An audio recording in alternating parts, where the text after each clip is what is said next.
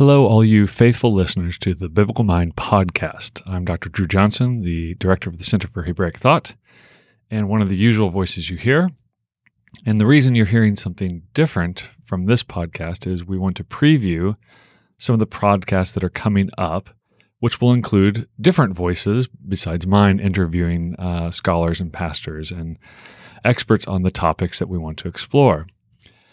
The series coming up next is going to be called By the Oppressed to the Oppressed, which is going to explore how the marginalized church reads scripture differently and in some ways and in many ways can read it better or offer understandings of scripture that the non-marginalized church will have difficulty understanding and how we need people on the margins. Um, and we need to uh, become and think like people on the margins in order to understand what's going on in the biblical text that series will feature people like Dr. Vince Bantu, Dr. Esau McCaulley, Dr. Lisa Bowens, and Dr. Anthony Bradley, who will all be speaking about the Black church and why the Black church, generally speaking, has had a better understanding of the social and political teachings of Scripture than the majority white church in America, for instance. So I'm very excited about that series uh, and the the things that we're going to learn together uh, from those folks.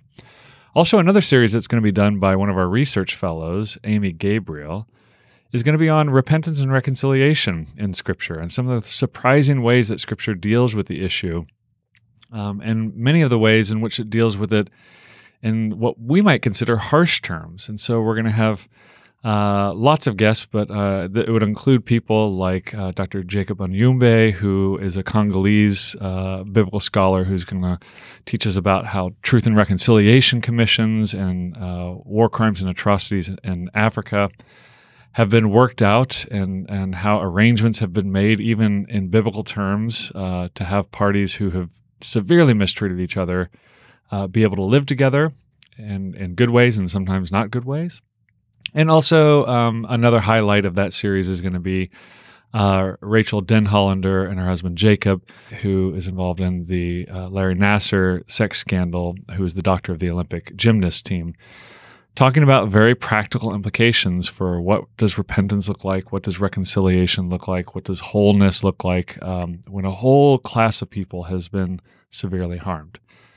So uh, these are just a few of the episodes that will be coming up in the next uh, months. I'm very excited about these. I'm very excited for you to hear uh, Amy Gabriel, our new podcast host, who's joining with us, uh, who's going to be interviewing many of these people in the Repentance and Reconciliation series. So be on the lookout for both of those in the coming weeks.